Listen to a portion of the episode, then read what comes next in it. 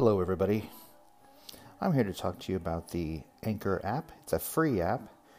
Go and download anchor.fm to get started. You can make money from your podcast with no minimum listenership. Also, along with that, Anchor is going to help you distribute your podcast for you. So all you got to do is basically start your podcast, and they're going to try to ship it out to whoever they can places like Spotify, Apple Podcasts, Google Podcasts, and many more. You're listening to Hodl On Daily.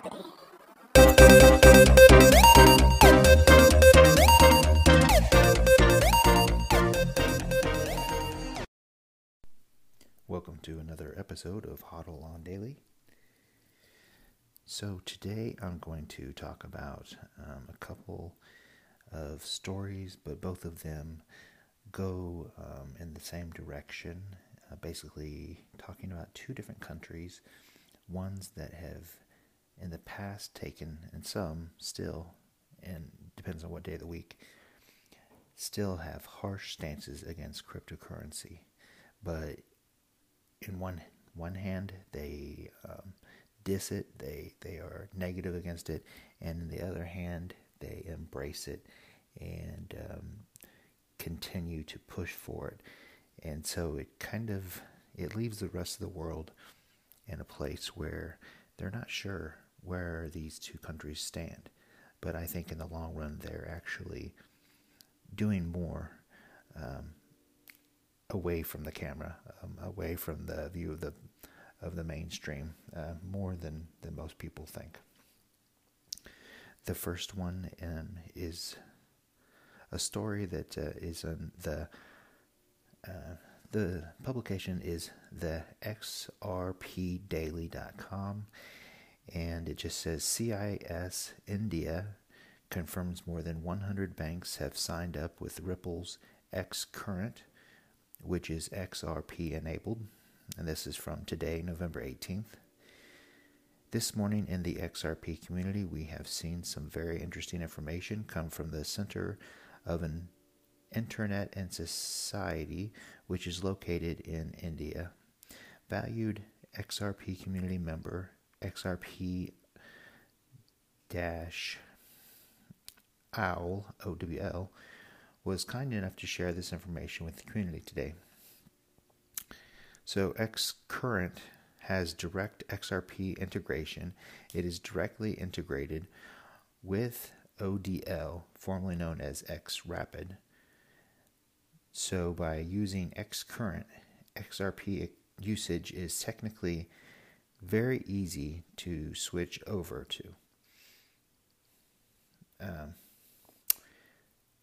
basically, what they're doing is they're using the technology, and XRP is in in is also being used, um, small increments of it.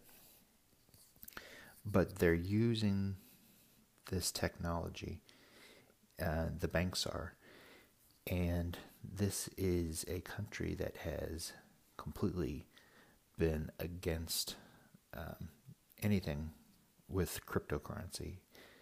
Now, they have not passed any laws yet um, stating specifically, but they have um, been very negative against it and telling their citizens that if they found them with any kind of crypto, that they would put them in, in prison even. So the fact that more than 100 banks that are within India have signed up with this is kind of a do as we say, not as we do kind of situation. Very interesting.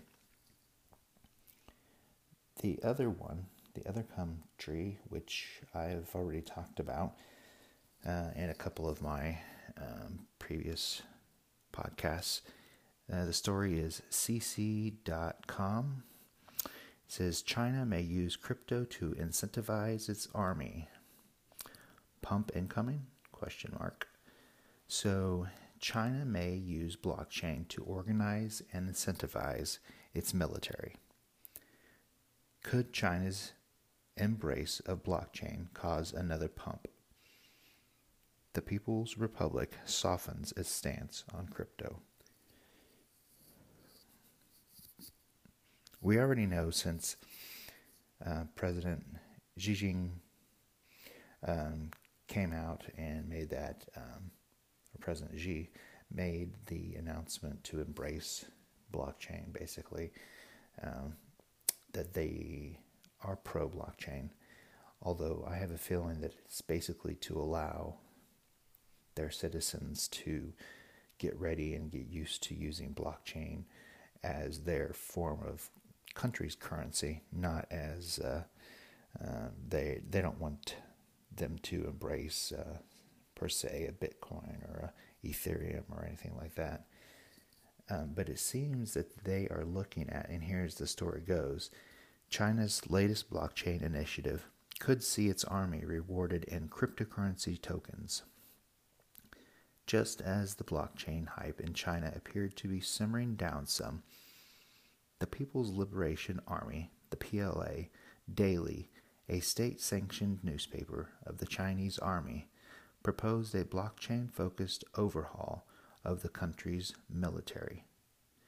According to the report, personal data management may be shifted to the blockchain to increase efficiency. Further, crypto tokens could be used to incentivize soldiers to heighten performance in both missions and training. Information pertaining to military personnel, such as training reports and mission data, would be collated. Though it might be collected, I guess it's collated into blockchain technology. So this would create a personnel record stored on the database, which would in turn be used to evaluate performance. Tokens would be rewarded for achievements and deducted for poor performance. The PLA relays.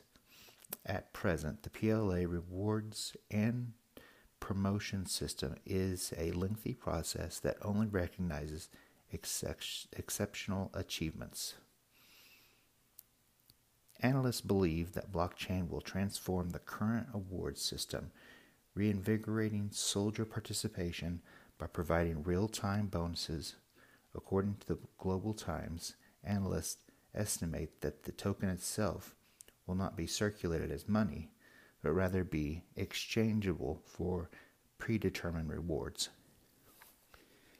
So, and I know I've kind of mentioned this in the past, in the future, that seems not too far from where we're at right now, that everything gets put on the blockchain. And for these soldiers, it turns out that it's going to be a lot of their information. So, how they're doing, um, maybe even down to things that they've done in battle. Um, who knows? Um, but eventually, it'll come down to civilian life, is the same thing that gets put on um, uh, actions. Um, as far as I've said before, like deeds, uh, purchases, uh, things like uh, such as that will be put on the blockchain. But this is a very good example um, of another country that, well, is against such things as uh, well, they're they're very big. They hold, I think, a, if not a majority, but like forty percent of the mining rigs are in China I it's, it's a large amount of mining operation is out of China. Um, but they, um, in the past, have not um, been very pro um, crypto, but they're obviously pro blockchain, is how they put it. So, another situation where it's kind of hard to distinguish where they're coming from and what they're actually doing because of how they're really integrating this technology into the everyday lives of their citizens.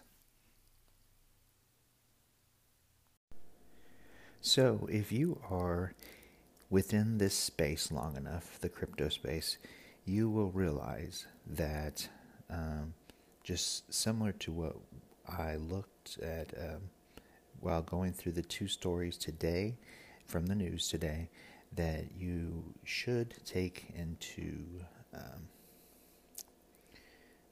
into consideration to basically watch what is done and not just what is said um, by others, um, especially um, and focus today was the two countries, uh, what's going on. Um, a lot of the time, and some will say, you know, watch what big money does, not what big money says.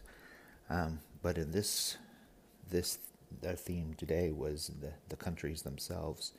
Um, they may say, no, we don't want this, uh, even act like they're going to produce laws um, that are um, completely against the technology or or specific types of crypto. But in the end, these, especially China, um, are the these same countries that are going to lead um, the uh, not only the whole field of this new technology, but um, the implementation of it itself. Thanks again for stopping by Hodl On Daily. Check me out on Twitter, Instagram, and Pinterest. I'll talk to you soon.